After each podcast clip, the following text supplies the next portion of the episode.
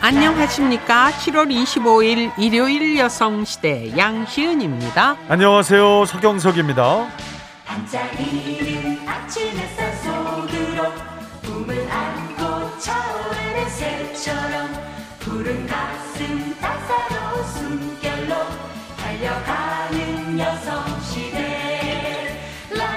오늘은 날씨 상관없이 기온 상관없이 왠지 몸을 좀 움직이고 싶지 않습니까? 바다 건너에서는 올림픽도 열리고 있으니 말입니다.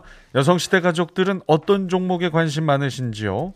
누님은 어, 저는 단체 구기 종목 이런 거보다는 혼자서 싸우는 분들. 음, 그러니까 뭐 말하자면 높이뛰기라든지 네, 체조. 네, 체조라든지 수영이라든지 음흠, 이런 쪽에 관심이 많아요. 네. 근데 이제 뭐니 뭐니 해도 뭐 기본 종목 쪽으로 관심이 많으시겠죠. 올림픽이 처음 열리던 1896년부터 지금까지 계속 치러진 종목은 육상, 수영, 사이클, 펜싱, 체조 이렇게 다섯 개 종목이라더군요. 그리고 야구는 정식 종목이었다가 이제 잠시 떠났다가 또 13년 만에 다시 돌아왔다 그러고요. 일본에서 열리는 올림픽인 만큼 가라테, 가라테가 처음 정식 종목에 채택됐고 서핑, 소프트볼, 스케이트보딩, 스포츠 클라이밍도 이번 대회부터 정식 종목이 됐다고 그럽니다. 네, 코로나 상황 아래 열리는 올림픽이라 전에는 당연히 보던 모습을 올해는 못 볼 수 있습니다. 이를테면 메달을 딴 선수가 이게 진짜인가 아닌가 깨물어 보는 모습, 아, 메달리스트들에게는 하나의 상징적인 예, 모습이기도 한데 코로나 상황이어서 안 됩니다. 내가 딴 그 메달에 뽀뽀하는 거 안 된다는 거죠. 네네. 그리고 치열한 경기를 치른 선수들끼리 동료애로 뜨겁게 포옹하는 거 이거 역시 안 됩니다. 아, 의리의 악수, 신사적인 악수 다 안 됩니다. 어깨 걸고 다정하게 손가락으로 V자 만들며 치즈 안 됩니다. 자, 안 되는 것이 많은 이번 올림픽이지만 작년에 못하고 한 해 미루어서 하는 만큼 2021년에 2020년 치를 하는 만큼 응원은 1년치 더 보태서 듬뿍 해주시기를 바랍니다. 우리 선수들과 참가국 모든 선수들의 선전을 기원하며 삶의 무게 앞에 당당한 사람들 여기는 여성 시대입니다. 자 이번 올림픽 저는 가장 아쉬운 건 이렇게 뜨겁게 포옹하는 거 못하는 거. 네네 맞습니다. 네, 이게 참 네. 경기를 마친 선수들이 잘했건 못했건 음. 이 동료를 격려하는 모습이 너무 보기 좋은 장면 네, 중에 하나인데 네. 아, 참 아쉬운 게 많아요. 그렇게 그러게. 그리고 이렇게 한편으로 좀 멀리 떨어져서 생각하면 강행하는 게 과연 좋은 것인가? 이런 생각도 또 하게 되죠. 네, 그럼에도 불구하고 치러지는 만큼 이제 뭐 좀 아쉽더라도 지킬 거 잘 지켜서 예, 최소화해야죠 사고를. 그렇죠. 그래야죠. 감염도 최소화하면 좋겠고요. 자, 오늘의 첫 사연은 제가 소개해 올릴게요. 네. 인천광역시 서구 마전로의 김윤진님 사연입니다. 얼마 전 일이다. 밤 11시가 넘어 집으로 들어가려는데 바닥에 휴대폰이 떨어져 있었다. 겉에 알록달록한 무늬가 있고 약간의 액세서리가 박혀 있었다. 여자아이의 휴대폰 같았다. 누가 찾으러 올까 싶어 늦은 밤이지만 10분 정도를 기다렸다. 전화기에 진동이 울린다. 사랑하는 엄마라고 뜨면서 전화를 받았다. 아, 다급한 목소리였다. 휴대폰이 바닥에 떨어져 있어서 주웠다고 했다. 딸이 알바 갔다 오다가 잃어, 잃어버렸다고 한다.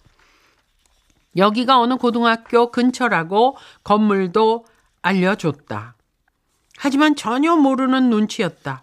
이 동네 주민이 아니었다. 주소를 알려줬다. 30분 지나서 택시를 타고 엄마와 딸이 왔다.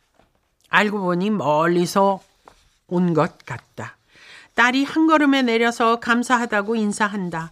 구입한 지 얼마 안 되었다며 감사하다고 여러 번 허리를 꺾어 폴더 인사를 한다. 안도하는 표정, 기쁨에 찬 표정, 목소리에서 휴대폰을 찾기까지 얼마나 힘들어 했는지를 느낄 수 있었다. 엄마는 그 엄마는 사례금을 드리고 싶다며 계좌 번호를 알려달라 한다. 아니 내 것도 아니고 주인이 주인 물건을 가져가는데 무슨 사례금이냐며 손사래를 치고 괜찮다며 얼른 집에 돌아왔다. 집에 들어와 아들한테 얘기했더니 아들 하는 말 휴대폰이 떨어져 있어도 아예 만지지 말라 한다. 아니, 내가 주워서 돌려주면 그거 좋은 일 아니니? 다른 사람이 가져가서 주인에게 안 돌려주면 어떻게 하냐 하니 그러든지 말든지 아예 손을 대지 말라 한다. 괜히 이상하게 사건에 휘말릴 수 있다는 얘기다. 나는 잃어버리고 애타게 찾을 주인을 생각하면 안타까워서 얼른 주인을 만나게 해주고픈 마음이었다. 지난 겨울, 그때도 늦은 시간이었다. 밤 10시 반쯤 됐을까? 버스를 타려고 급히 나가는데 바닥에 휴대폰이 있었다. 사람들이 별로 오가지 않는 길. 일단 줍고 보았다. 은행 사거리에서 신호를 기다리는데 형이라고 찍혀 벨이 울렸다. 위치를 알려줬다. 동생이 대학에 합격해 선물 받은 휴대폰이라 했다. 동생은 술에 취해 분실한 줄도 몰랐다 했다. 위치를 알려줬더니 자동차로 15분쯤 걸린다 했고 몹시 추운 날이고 너무 늦은 시각이라 길거리에서 15분 기다리기는 어려워 근처 빵가게에 맡길 터이니 찾아가라 하고 맡긴 기억이 난다. 어떤 이는 나에게 핀잔을 주며 말했다. 에휴, 조금 기다려서 사례비라도 받고 택시 타고 오지 그랬어. 나는 아직도 같은 마음이다. 잃어버리고 애타게 찾고 있을 주인 마음을 먼저 헤아리게 된다.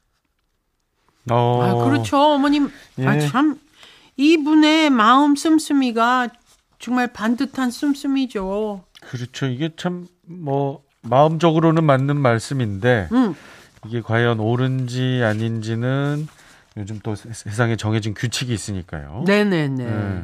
참고로 휴대폰을 주우면 신속하게 잃어버린 사람 혹은 소유자에게 돌려주거나 어, 지구대 파출소 경찰서에 갖다 주어야 한다. 네. 예. 그리고 주운 휴대폰을 반환하지 않을 경우 절도죄나 점유 이탈물 횡령죄 등으로 처벌받을 수가 있다는 거죠. 그렇죠. 그러니까 이 아드님이 걱정하셨던 게 그거예요. 그러니까 이렇게 어, 마음 착한 잃어버린 사람들이 전화가 와서 돌려 바로 돌려드리면 다행인데 네. 만약에 시간이 오래 지났다 이렇게 가지고 계신 채로 네네. 그럼 나중에 오해를 받을 수 있다는 거죠. 음. 그러니까 아드님 얘기가 그 얘기일 겁니다.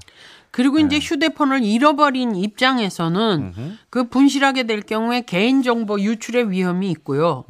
또 이거를 누가 불법으로 쓸 경우 2차 피해가 발생할 수 있으니까 네. 통신사를 통해서 내가 만약 내 핸드폰을 잃어버렸다. 그러면 통신사 측에 저- 통해서 분실 신고하고 발신 정지 신청을 먼저 하는 게 좋대요. 중요하죠. 음흠. 그리고 네, 국내 이동통신 3사는 휴대폰 분실 및 위치 찾기, 개인정보 보호 등의 서비스를 제공하고 있답니다. 네. 그러니까 도움을 좀 청해서 음. 네, 어디쯤 있는지도 좀 예측해 보시고. 네. 또내 휴대폰을 습득한 누군가가 열어보지 못하도록 분실 잠금 기능을 제공하기도 하고 또 습득자가 분실한 사람에게 연락할 수 있도록 연락처를 휴대폰 잠금 화면에서 보여줄 수도 있다네요. 음흠. 어, 여러 가지가 있네요. 자, 그리고 마지막으로 경찰청 그 유실물 종합 안내 로스트 112 홈페이지에 가시면 예, 휴대폰 찾기도 포함이 되어 있답니다. 네, 네. 아이고. 그렇죠. 잃어버리고 찾기 전에는 모를 여러 가지 정보를 알려드렸습니다. 그러니까 이 어머님 같은 경우에 이렇게 빨리 그 주인이 전화가 오면 그때 그때 딱, 예, 바로 네. 주면 되고요. 네. 만약에 좀 시간이 걸린다 그러면 경찰서에 음, 인계를 하시는 게 맞죠. 그렇죠, 그렇죠. 안 그러면 오해받을 수 있어요. 그렇죠, 그러네. 괜히 좋은 일 하려다가. 음흠. 예. 유승찬의 노래요. 예전에 그 드라마 어 아니 깔렸던 노래인데. 그대를 사랑합니다. 예, 오랜만에 네. 한번 들어봅니다. 그 드라마 제목 생각났어요. 엄마가 뿔났다. 예. 아, 아주 인기 있었던 드라마. 요새 재방하고 있어요. 불렀다요? 네. 네. 그래서 저도 봐요. 아, 그러세요? 음, 불렀다가 MBC 건 아니죠? 모르겠어요. 김혜자 선생님, 이순재 선생님, K K본 백일섭 거죠. 선생님 네, 다. 나오시는. 네, 맞아. 음, 아주 음. 재밌었던 드라마죠. 네, 네, 네. 불렀다. 진짜 재밌. 저도 봤네요. 네, 네, 네. 정말 재밌게 봤던 드라마. MBC도 좋은 드라마 좀 많이 만들어 주세요. 자, 계속해서 두 번째 사연. 대구광역시 달성군의 최혜성 님. 10년도 더 전에 제가 대학을 졸업하고 구직 활동할 때였습니다. 연락 오기만을 기다리며 여기저기 이력서를 넣었는데 어느 한 회사에서 연락이 왔습니다. 면접 보러 오라는 반가운 전화였는데 통화 말미에 담당자분이 집에서 회사까지 먼데 올 수 있겠냐는 질문을 하셨습니다. 간절한 마음에 예, 예, 예, 갈 수 있습니다. 괜찮아요. 대답을 하고 끊었지만 이내 인터넷으로 찾아보니 만약 합격하더라도 출퇴근하기에는 너무 먼 거리였습니다. 이런 경우에는 처음부터 면접을 안 보는 게 맞다 생각을 해서 다시 전화를 드리려다 실수로 번호를 지워버렸습니다. 구인 사이트에 적힌 번호로 전화 걸었지만 연결이 되질 않았고 마침 담당자분의 메일 주소가 있어 면접을 보러 가지 못한다는 내용의 메일을 보냈습니다. 그런데 생각지도 못하게 그분으로부터 답장이 왔습니다. 메일을 보내줘서 고맙고 늘 이런 정성어린 마음으로 근무를 하면 어딜 가나 인정받을 거라는 덕담도 함께 보내주셨습니다. 그 당시 지친 마음에 얼마나 감사하고 감동했던지 그 답장을 10년을 넘게 보관해 왔습니다. 그 답장을 읽다 보면 제가 괜찮은 사람 같다는 생각이 들기도 했고 막막한 구직 활동 기간 동안 좌표가 되어 주기도 했었습니다. 그리고 누군가 나를 알아봐 주었다는 생각에 마음이 따뜻했습니다. 그렇게 시간이 흘러 저도 직장인이 되었고 결혼하고 아이 낳아 키우면서 경력 단절 여성이 되었다가 다시 사회로 돌아왔습니다. 정신없이 지내던 어느 날 제가 일하는 회사에서 멀지 않은 곳에 면접을 보지 않았던 그 회사를 보게 되었습니다. 저와 어떤 상관도 없는 그 회사가 너무나 반가워서 그 당시 담당자님께 무작정 메일을 보냈습니다. 시간이 너무 지나서 메일 주소가 유효하지 않거나 담당자분이 안 계실 수도 있다 생각했지만 무슨 용기가 났는지 지난 일을 적어가며 감사의 뜻을 전하는 메일을 보냈고 정말 놀랍게도 답장이 왔습니다. 바로 열어볼 수 없을 만큼 놀랐고 또 내용을 읽으며 마음이 다시 따뜻해졌습니다. 아쉽게도 그 당시 일하셨던 분은 퇴사를 하셔서 안 계셨지만 그분을 대신해 제 글에 대한 답장을 정성스럽게 적어주셨습니다. 긴 시간 동안 회사를 기억해 준 것에 감사하다는 내용이었습니다. 그날 하루 동안 정말 마음이 따뜻했습니다. 작고 사소한 일이라도 지나치지 않고 표현하고 인사하고 감사하는 것이 얼마나 큰 울림을 줄 수 있는가에 대해 다시 한번 생각하게 되었네요. 성함이나 연락처는 전혀 알지 못하지만 20대 초반이었던 제게 따뜻함을 전해주셨던 그 당시 담당자님께 다시 한번 감사드립니다. 조언해 주신 대로 살다 보니 좋은 일도 많았고 느낀 바도 많았습니다. 또 그분을 대신해 답장해 주신 회사 직원분께도 감사드립니다. 그냥 지나칠 수도 있는 일이었지만 오히려 제게 감사의 뜻을 전해 주셔서 너무나 마음이 따뜻해졌습니다. 10여 년 전에 시작된 작은 마음이 전해져 오늘의 일이 만들어진 것처럼 앞으로도 아무리 작은 일이라도 인사하고 감사하는 마음으로 살아가야겠습니다. 감사합니다. 아, 최혜성 씨도 보통 분이 아니세요.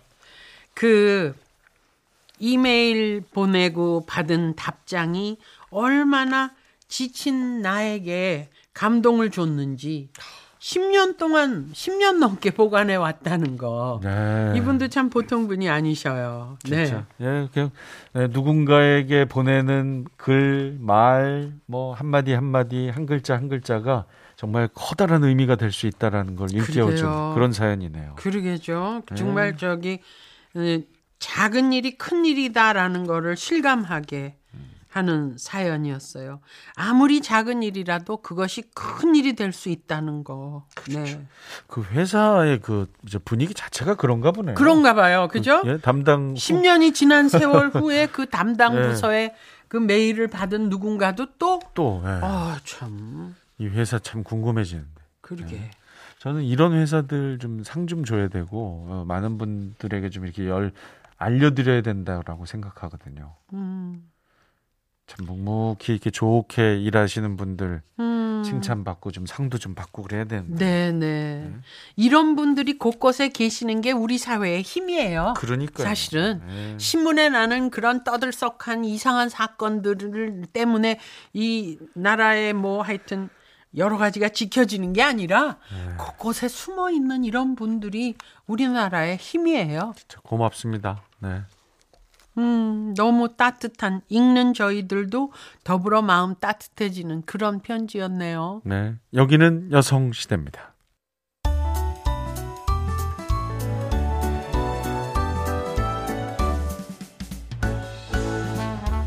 뭐라고? 요즘 날씨가 너무 덥다고? 난 모르겠는데. 내 열정이 너무 화끈해서 불타오르는 마음 터질 것 같은 심장으로 지구 중심의 내 핵처럼 뜨겁게 도전! 인간 불도저 저 서경석이 여러분의 도전을 응원합니다. 여성 시대 위로와 도전 여위도 5767님 올해 마흔이 된 기념으로 새로운 도전을 했어요. 보세사 자격증 따기. 새 아이를 키우며 직장을 다니며 정말 열심히 준비했는데 아직 결과를 모르지만 별로 좋진 않을 것 같아요. 그래도 내년에 꼭 다시 도전할 겁니다. 세상의 모든 워킹맘 응원합니다.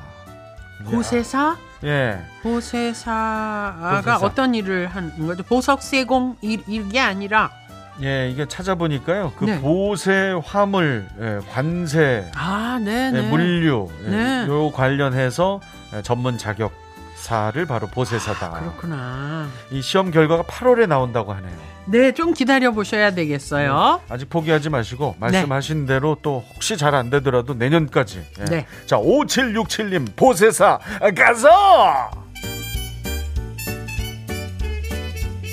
2325님 당뇨 진단받고 60일치 약을 처방받아 복용 중입니다. 식습관이랑 생활습관 바꾸고 식후 30분의 운동하기 도전합니다. 꼭 실천할 수 있게 응원을 부탁합니다. 파이팅 하셨어요. 이, 아, 그러시구나. 체중 조절도 중요해요. 그래서 처방 네. 이렇게 뭔가 진단을 받았잖아요. 당뇨라고. 그렇죠. 그래서 초창기에 체중을 딱 조정하시고 식생활 바, 바꾸시면 네. 이게 평생 약을 안 잡숴도 된다고 하는데 이 당뇨라는 게 크로니컬이거든요. 평생 가요. 그렇죠. 이게 그러니까 하지만 뭐 지금 초창기에 네. 잘 하시면 예, 지금 요대로만 지켜주시면 뭐 무조건입니다. 예, 네. 반드시 쾌유 되실 걸로 믿어요. 자, 이번에 당뇨에게 한마디 할게요. 당뇨야, 2325님 곁에서 저리 비켜! 홈페이지로 김희옥님, 광명 좋은 학교 중학생 과정에 있는 김희옥입니다. 건강하던 제가 23년 전 사고로 장애를 갖게 되고 사랑하는 남편도 떠나보내게 되면서 미래의 희망을 잃었다고 느꼈어요. 그러다가 배움의 길이 늦지 않았다는 생각에 평생 학습원을 다니게 됐습니다. 문구점에서 연필과 지우개를 사는데 기분이 묘하더군요. 처음으로 한자와 영어를 배우며 그림 같았던 글자들의 뜻과 발음을 알게 되니 신기합니다. 어렵지만 여러 번 연습하고 있습니다. 앞으로 영어로 된 간판과 메뉴판도 잘 읽고 이해할 때까지 열공하겠습니다. 야 박수 정말 이이 느낌 아시죠? 처음으로 뭐 영어를 배우면서 또 한자를 배우면서 그 그림 같았던 글자들의 뜻과 발음을 알게 되니 신기하다. 어, 너무 아름다운 이야기입니다. 네. 대단한 일 해내고 계세요. 그렇죠. 또 여러 번 반복해서 복습하는 것 이상 없어요. 여러 번 연습하고 계시다니까 네, 정말 앞으로는 달인이 되실 거예요. 그렇습니다. 자, 네. 김희용님의 열렬한 공부 저희도 열렬히 응원합니다. 미니로 이승환님, 20년 넘게 직장 생활하다가 지인의 도움으로 작은 가게를 새로 시작했습니다. 지금은 어렵지만 조금씩 나아지겠죠. 생애 처음 도전하는 자영업의 길, 이 길밖에 없다는 생각으로 열심히 할 겁니다. 네. 새로운 시작. 예, 네. 마지막 말씀 너무 좋지 않아요? 이 길밖에 없다. 아, 모든 걸 걸겠다는 네. 얘기시죠? 이런 마음으로 하시면 거의 다 성공하시더라고요. 예, 이 길밖에 없다. 네. 그래요. 자, 이승환님의 가게 대박 나세요. 자, 여러분의 꿈 도전 이루어지는 그날까지 인간 불도우저 저 서경석이 응원할 겁니다. 윤종신의 노래입니다. 팥빙수 6887님의 신청곡입니다. 듣자. 아 노래 아주 시원하네요. 네. 노래, 는 시원한 걸로 들려드렸고 오늘 여위도에 사연 소개된 분들께는 뜨끈한 걸로 이열치열 한우 곰탕 세트 보내드릴 겁니다. 한 걸음 한 걸음 쭉쭉 성장하시라고 한우 곰탕 세트가 가는 거예요. 네, 그리고 위로가 필요한 분들, 새로운 도전에 응원이 필요한 분들, 언제든지 여성시대 앞으로 사연 보내주시면 주말 이 시간에 모아서 여성시대가 전하는 위로와 도전, 여위 도에서 모시겠습니다. 이번에는 일요일엔 편지를 앞으로 도착한 사연입니다. 성함을 밝히진 않으셨는데, 경기도 수원시 장안구에서 애청자분이 아마 자녀분께 쓰셨나 봐요. 편지 제목이 아가야 괜찮아. 지금 바로 소개할게요.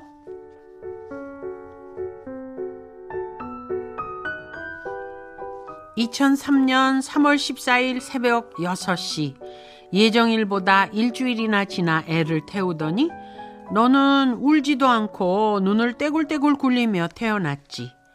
덕분에 울어야 할 아기보다 그 아기를 보는 내 아빠가 꺼이꺼이 울었단다. 얼마나 울었던지 2년 후 내 동생을 낳으러 병원을 다시 찾았을 때도 아빠의 울음은 병원에 전설이 되어 있더구나. 태어날 때 너무 안 울어서인지 아님 내 아빠 핏줄이어서인지 자라면서 너는 무던히도 울어서 동네 할머니들이 내 목소리를 다 들으시며 주무셨지. 밤마다 우는 너의 관심을 다른 곳으로 돌리려고 엄마인 내가 그림을 그려주면 넌 울음을 그치고 곧잘 따라 그렸어. 그렇게 어린 아기가 말이야. 너의 재능은 그렇게 발견되었고 남들 다 다니는 학원 한 번 안 가고도 너의 그림 실력은 자가 발전을 했지. 아빠는 퇴근할 때마다 A4 용지 한 묶음을 너에게 사다 바쳐야 했고 그렇게 8년이 지나니 너의 여린 손가락들엔 굳은 살이 배겨 있더라. 학교를 입학해서 그림으로 교내 상을 휩쓸고 시장 상까지 받을 때도 넌 크게 기뻐하지 않았어. 너의 꿈은 그보다 훨씬 크다는 걸 엄마는 그때까지 몰랐단다. 고등학생이 될 때까지 한 번도 변하지 않고 오직 한결같은 너의 꿈이 참 신기하다. 내가 정말 좋아하는 게 무엇인지에 대한 고민을 너는 1학년 때 다 끝냈다고 했지. 그런데 현실은 참 어설프다. 입시라는 중압감이 너의 삶을 휘저어 놓는 듯 했어. 고등학생이 되고 나니 입시와 꿈, 그 사이에서의 갈등하고 또 원하지 않는 그림을 그려야 하는 현실. 정해진 입시 일정 속에서 휘몰아쳐가는 일상들 때문에 마치 사형 선고를 받고 기다리는 심정이라고 말하는 너를 보며 얼마나 힘들고 지칠까. 엄마는 상상이 잘 안 간다. 너무 힘들다고 아무것도 할 수가 없다고 희망이 보이지 않는다고 어떻게 해야 될지 모르겠다고 네가 울음을 삼키며 말했지. 아가야, 괜찮다. 고3이라고 꼭 다 열심히 해야 되는 건 아니란다. 넌 그냥 엄마의 영원한 아가이고 사랑스런 자식이란다. 힘들 땐 주저앉아 쉬는 거야. 내가 그랬지. 언제까지 쉬냐고. 1년을 쉬어도 힘이 안 난다고. 쉬는 건 말이지. 힘이 다시 날 때까지 쉬는 거야. 그때가 언제인지 모르지만 푹 쉬어야 힘이 난다. 쉬는 동안 나쁜 짓만 하지 않으면 돼. 그냥 쉬어가렴. 힘들었다는 건 그동안 열심히 달려왔다는 거다. 열심히 한 너의 어깨를 토닥여주며 쉬어라. 엄마가 너의 그늘이 되어 줄게. 세상 모든 엄마들의 가장 큰 꿈은 내 아가의 행복이란다. 엄마도 그 꿈을 위해 전진도 하고 쉬어가기도 하거든. 지금 너는 전진이 아니라 쉼이 필요한 거야. 괜찮다, 아가야. 사랑한다.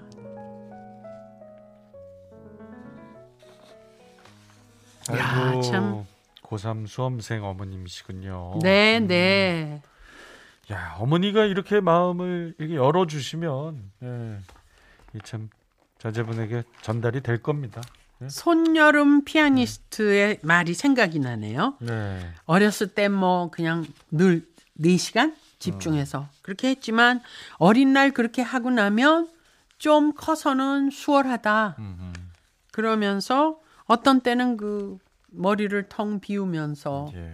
뭐 연습을 한 달 안 하기도 하지만 물론 머릿속으로는 생각을 하고 그, 그런 말이 좀 도움이 될 것 같아요. 뭔가 안 나갈 때는 좀 머물러 쉬는 게 필요해요. 네, 그리고 어머니가 굉장히 뚝심이 있으셔. 보세요. 쉬는 건 말이지 힘이 다시 날 때까지 쉬는 거야. 그때가 언제인지 모르지만 푹 쉬어야 힘이 난다. 엄마가 이렇게 열어주시면 좋죠. 아, 엄마가 보통 어머니가 아니시네 정말. 네, 보통 다른 분들은 야 그 일단 이번만 눈 딱 감고 좀 해고 어? 자 내년에 쉬자 이러는데 그러게. 엄마가 이렇게 열어주시면 그렇죠. 오히려 또 예, 예. 오히려 딴 쪽으로 좀 신경을 쓰시면 그게 쉬는 방법이 될 수도 있어요. 그러니까요. 네. 아유 손여름 씨 그 얘기 나온 김에 참 그 세계적인 예, 피아니스트가 되었지만 예, 예. 꼭 그렇게 되지 않아도 되잖아요. 즐기면서. 예. 네. 예, 즐기면서 연주하고 그림 그리고 뭐 이러면 되는 거 아니겠어요? 예. 자 김광석의 노래 이어집니다. 행복의 문. 오늘 1, 2부에 사연 소개되신 김윤진님께는 홍삼 수액과 오트밀 가바 현미 보내드리고요. 최혜성 씨께는 물걸레 청소기와 한우 사골 곰탕 보내드리고 어, 아가야 괜찮다 하신 수원의 애청자분께는 에어프라이어 보내드릴게요. 자, 저희가 매번 편지를 전달하지만 특히 일요일에는 누군가의 이름을 부르면서 직접 써내려간 편지 전해드리고 있죠. 아, 일요일에 편지를, 예, 일요일엔 편지를 이 코너 참 저도 개인적으로 좋아하는데 아쉬운 건 이제 매주 한 통씩밖에 전하지 못한다는 거. 예. 또 그렇죠? 그래서 또 더 특별해지는 것 같고요. 아, 그렇죠. 네. 자, 여성시대 손편지 주실 때 주소는 서울시 마포구 성암로 267번지 여성시대 담당자 앞 이렇게 해서 보내주시면 되겠습니다. 네, 일요일엔 편지를 앞으로 저 편지 주실 분들 홈페이지 코너 게시판으로 주셔도 되고 방금 말씀드린 손편지 주소로 보내주셔도 무관합니다. 네. 뉴스 듣고 10시 5분 주말용과 함께 돌아올게요.